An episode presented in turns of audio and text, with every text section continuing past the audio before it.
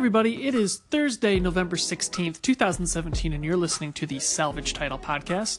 As always, I'm your host, Brad Ezelik, and I'm here to talk to you about car news, car culture, car whatever. And uh, this week, you know, once again, it's kind of a slow news week. We're really kind of in the middle of nothing, not a whole lot happening. Uh, so this week, I figured we would kind of dive into a little bit of some car shopping stories, some things that are going on in my personal life when it comes to car shopping, um, and maybe reflect on that a little bit to maybe help you if you're potentially doing some new car shopping. Um, but up ahead, before that, I want to do a short little segment on two news stories that I think are kind of interesting, uh, kind of as we're about to wrap up this week. Um, and maybe later today, if there's some time, and maybe uh, just to see how it goes, I'd like to maybe do a test episode of uh, a car segment recommendation episode where uh, we kind of go through, we pick a certain car segment, and I recommend three different vehicles. We'll spend about, you know, the usual three to five minutes on each car, uh, just kind of going over the highlights and lowlights and uh, other general things about each thing. So we'll see if that happens. But anyway, after the bump, two short car news stories coming up next. All right, two super short car news stories. One I'll probably have a follow up with later on. Uh, the second, kind of just a general overlay of the things we've been talking about repeatedly on this podcast. Uh, first up, Tesla has announced today, or at least Elon Musk has announced, that Tesla today is going to unveil the semi truck project uh, that they've been working on in secret for a year or two, two years, something like that. Um, not a whole lot is really known about what that is. Uh, there's been some teaser images of the Tesla semi truck project before. Um, more or less, Tesla wants to get into the shipping game, and you know, with so much of American commerce dependent on the semi truck game, uh, if you could leverage a lot of that cost you know, onto the electric grid and make it cheap and make it more environmentally friendly, there's going to be a much lower impact on the environment.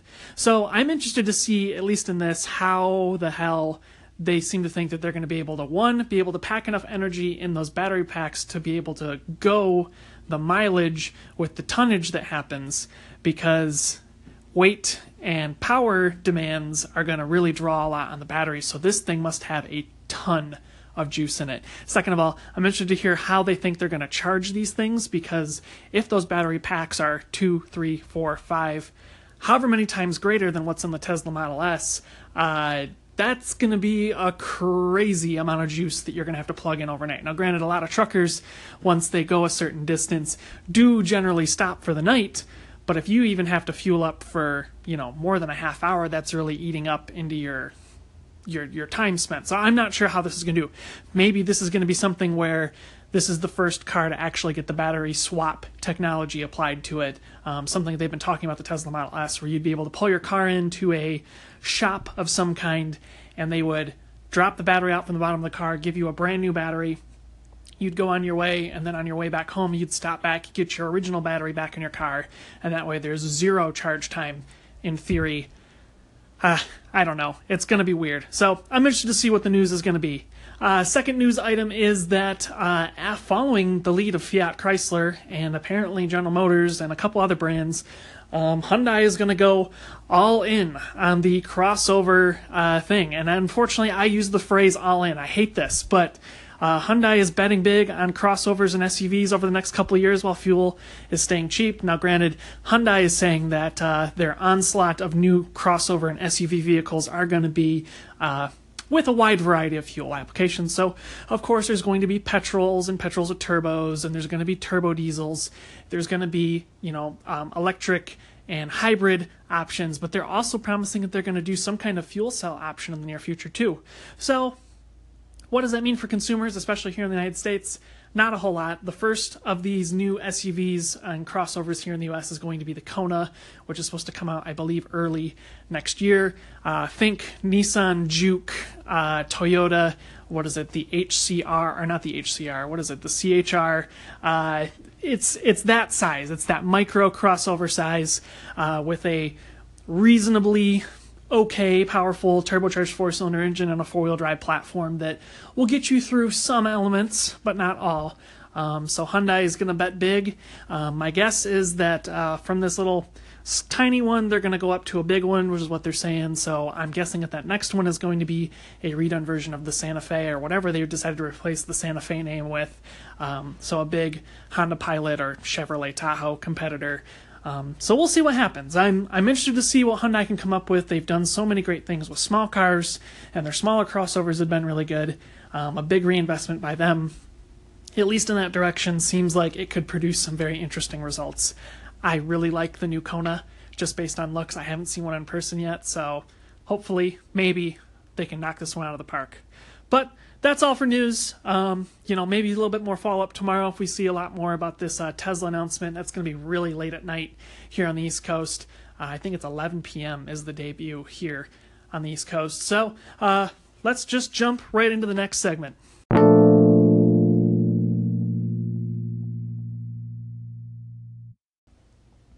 So, a quick personal story about uh, helping my mom shop for a used car.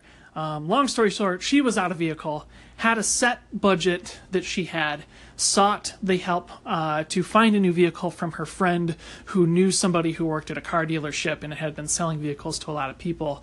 Um, you know, what it really boils down to, guys, is make sure that you're doing your research. Um, my my mom is not a person who knows a lot about cars. She's aware of cars. She knows about brands. She likes what she likes, and that's about it. So of course she falls into the trap this time of year in the Midwest, where snow is coming. Um, and people are trying to upgrade to four wheel drive vehicles or larger vehicles as the bad weather is about ready to hit. And so she had to replace her car that she'd had for a while.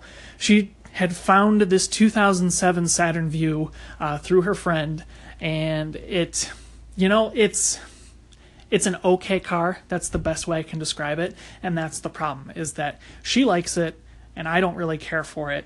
And because I did the research on it and said I don't think it's a good idea, I become the bad person because I'm poo-pooing whatever idea that her and this dealership guy thought was the best idea. Um, for those of you who don't remember, back in the day, uh, GM had inked a deal with Honda to provide OnStar for their vehicles, while on the flip side, um, GM would get some of Honda's powertrains for the Saturn Vue. Um, so that means that this Vue has the 3.5 liter V6 with the 5 speed automatic, which of course had a litany of issues around that time where uh, the gearbox would just suddenly overheat and blow apart and although the issues were more problematic on some of the Acuras and the larger Honda vehicles, that doesn't necessarily mean that the Vue escaped those same problems. At the same time, my mom lives in a pretty big city. She doesn't have to travel more than two or three miles a day, so she doesn't need something like a large SUV, or not really large in this case, but she doesn't need something that big with four wheel drive and a V6. So, nevertheless, I get into a, a, litany of arguments with this dealership guy who's trying to ring her up for a vehicle that shouldn't cost more than four grand out the door for nearly seven thousand dollars with tax and title and all that stuff added onto it. And you know, it's it's really a thing where you need to hold your ground. You know, if you're shopping, you need to know what you're looking at. You need to know what prices are worth. You need to know what kind of potential issues there's going to be. Um, this vehicle in particular had been a uh, vehicle in a fleet for quite a while, which assumes that it was either a business vehicle or a rental vehicle, and it was in New York State, which of course isn't always a good thing.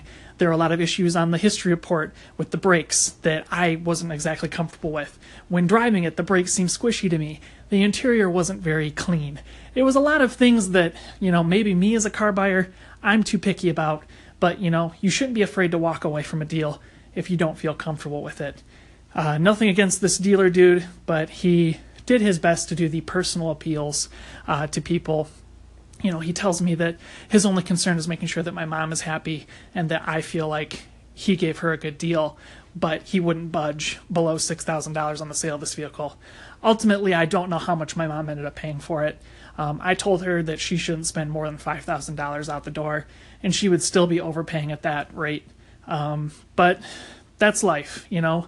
Um, if you feel like this is the car for you, if you feel like you're comfortable with paying that amount of money, who am I or anybody else to tell you that that's a bad idea? Um, you know, arguably, I paid a little too much for the car I currently own, but at the same time, I needed a new car. I thought it was time to get a new car. I liked the car that I ended up getting, And yes, while I did overpay, it in the end has been bona fidely or what even what even words do you want to say there? Like it's it's just been a better choice than the car I had at that point in time. So to sign to sum up everything, just make sure you do your research before you go in, and you know you do your best to get a good deal. Um, it's tough out there, guys. You know, if you're buying a new car, it's a little bit easier sometimes, but used car sales are still a mess. So just be tough, be vigilant, do your research, and hopefully you get a good deal.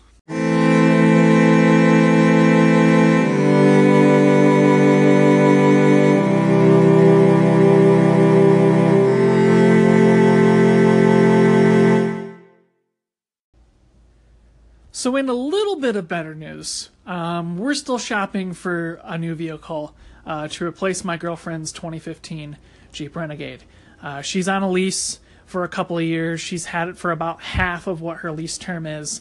And overall, we've really liked the vehicle. It's been really great for commuting, it's been really great for carrying things. It does pretty darn well in the snow, at least with the large, small amounts that we have gotten in the past year or so in Michigan. Uh, so this year, I think, is going to be a good test for it. We're shopping around. Uh, needless to say, it's not the best vehicle for my girlfriend who does the majority of her commuting on the highway and eventually hits stop and go traffic, which means that a vehicle that is easily capable of getting over 30 miles per gallon doesn't ever do more than 24 ish uh, miles per gallon. So it's been a disappointment on that front. Um, another disappointment for us has been that infamously bad uh, Getrag 9 speed automatic gearbox. The thing is a piece of shit. Uh, don't let anybody tell you that this gearbox can get away uh, with being okay. It's just not. It's it's not good. Uh, so frustrations with that and the fuel economy have kind of gone into a point where we have been looking at smaller cars. Um, I have finally been able to convince Ashley to think about getting something a little bit smaller, something a little bit more fuel efficient, something a little bit more city friendly. So that's led us in a couple different directions. Um, more specifically, three of the main competitors have been at the Kia Hyundai Kia Hyundai dealership. Uh, the first one being the Kia Niro, the kind of crossover esque. Uh, I'm. It's pretty much a wagon at this point. Uh, you know, 50 miles per gallon city, or sorry, 53 miles per gallon city, 50 highway, I think is where it's at. Um, interior space is not too much smaller than the Jeep, um, but obviously the round shape is going to limit some of the cargo space. Uh, so we really like that idea right now. The problem is, is that it's a little bit more expensive, and unless Kia does some promotions on the sales, that makes it a little bit harder to choose. But the overall savings that you would get on the fuel economy really makes a strong case for it, especially for her doing the stop and go driving into the city. In those same brands, uh, the Kia, what do you call it? The uh, Forte 5 wagon um, and the Hyundai Elantra GT um, both also make some compelling arguments as well. Um, the Kia just got a little bit of a style revamp for 2018 and some different packaging on the interior. So I'm interested to see what that's like because I generally do not like the interior of the current uh, Forte. It's got some weird flourishes that just look cheap. And on the flip side, the Elantra GT really packs a lot more space and overall creature comforts into the car that I think make it a smarter choice. But for the price, it's not always the most competitive thing, especially when you go to our other option that we're also considering, which is the Honda Civic hatchback. Uh, the Honda Civic hatchback is, yes, more expensive, but it also gets better fuel economy compared to the Kia and the Hyundai, which are still relying on larger, naturally aspirated four cylinder engines.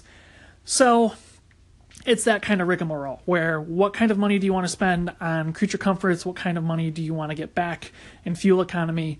Um, it makes it a little bit tough to decide. Uh, you know, four wheel drive, we've kind of left on the floor. So, you know, as much as I want to consider something like the Subarus, which she does really like. They're a little more cost prohibitive, and the size isn't exactly what she wants. Uh, we've also looked at some crossovers as well. Um, I'm waiting to see what the Hyundai Kona looks like. Um, I'm also interested in seeing what some of these other smaller crossovers that are supposed to debut this year, like the Ford EcoSport, are going to turn out to be. But yeah, we're kind of in a holding pattern of sorts. But at the very least, it makes shopping a little bit easy with three of the top competitors being at the Hyundai Kia dealership. Um, you know, and having some family ties to that company, uh, at least not with Hyundai Kia, but the dealership that's there. Potentially, we could get a little bit of a cost savings on that. So we'll keep you posted. But right now, hatchbacks is the name of the game, and it seems like we're kind of heading deeper into that ball game.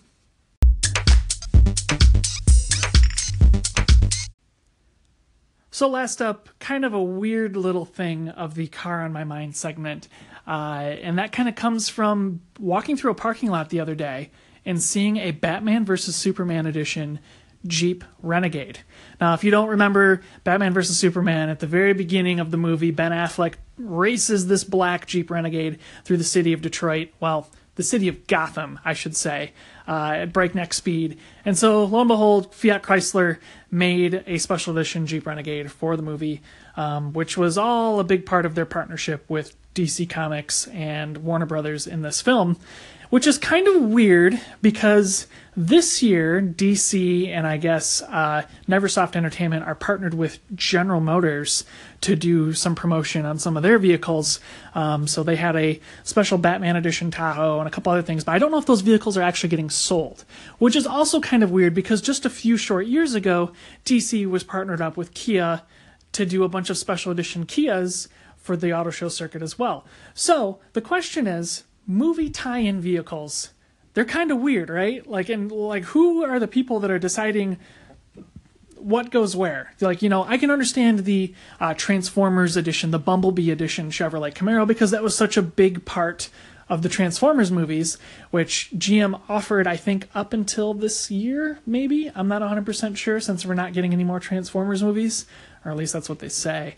Uh, you know I, one of the movie editions that I really fondly remember is the T3 edition Toyota Tundra, which is a specialty black version of the pickup truck from pff, I don't even remember what year that was, close to the end of the early 2000s.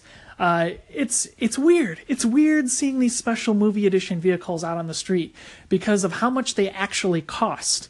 Um, I I recently saw one of the uh, Star Wars Rogue One edition Nissan Rogues and I was reminded of the extra cost that that added to the base price of the vehicle.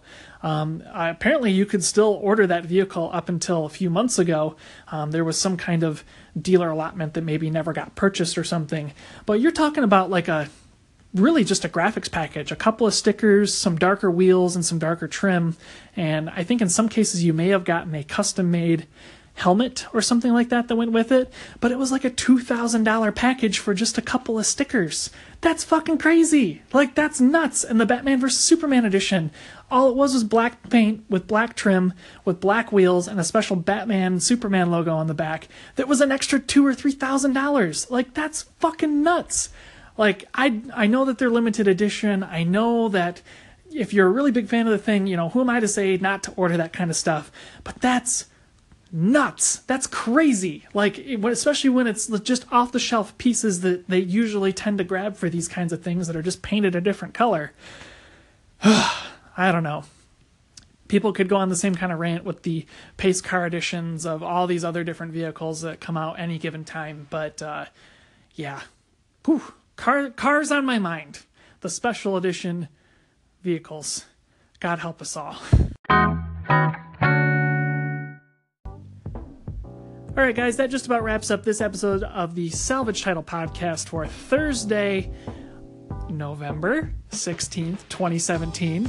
Uh, as always, I'm your host, Brad Uzzledike, and you can reach out to me here on Anchor FM with uh, call ins, feedback, whatever, or you can talk to me on Twitter at YSSMAN. Uh, you know, don't look there too hard. You might see some crazy shit. Uh, but uh, hey, it's always a place where you can reach out to me. Um, other things going on, guys. Uh, you know, we're just a short time out from the Los Angeles International Auto Show, uh, the first big car show. Even though it's technically in 2017, it's the first big car show for 2018. Uh, typically, LA tends to be a bigger show uh, for compact, subcompact. Mm, I guess technically soon to be compact and subcompact crossovers. Uh, typically a little bit more of the affordable fare for folks who live in the city, uh, for young people, things like that. So I'm getting excited because it's a lot of the cars that I can afford, the cars I tend to like the most. Uh, so keep your eyes peeled. That should be coming out as well. Um, and then after that, it's only a few short weeks till the Detroit International Auto Show, the North American International Auto Show, the big deal every year for 2018. That'll be coming up in January. So get excited, guys. It's almost car news season again. Um, yeah. Yeah. So I think today I am going to do a follow up episode, uh, do a little experiment on the uh, car buying recommendations, uh, talk a little bit about maybe the three best models in a given segment and what trims or options I think are standard that you have to get uh, and what that kind of means for you as a shopper uh, going forward. So, what segment I'm going to pick, uh, not quite sure yet. Uh, we'll figure that out once the episode debuts. I've got opinions, I've got hot takes to give you for each segment of the automotive industry. So, with all that in mind, guys, keep your eyes or ears, I guess in this case, peeled? Ew, gross. Uh, yeah, anyway, we'll see you next time on the Salvage Title Podcast. Peace.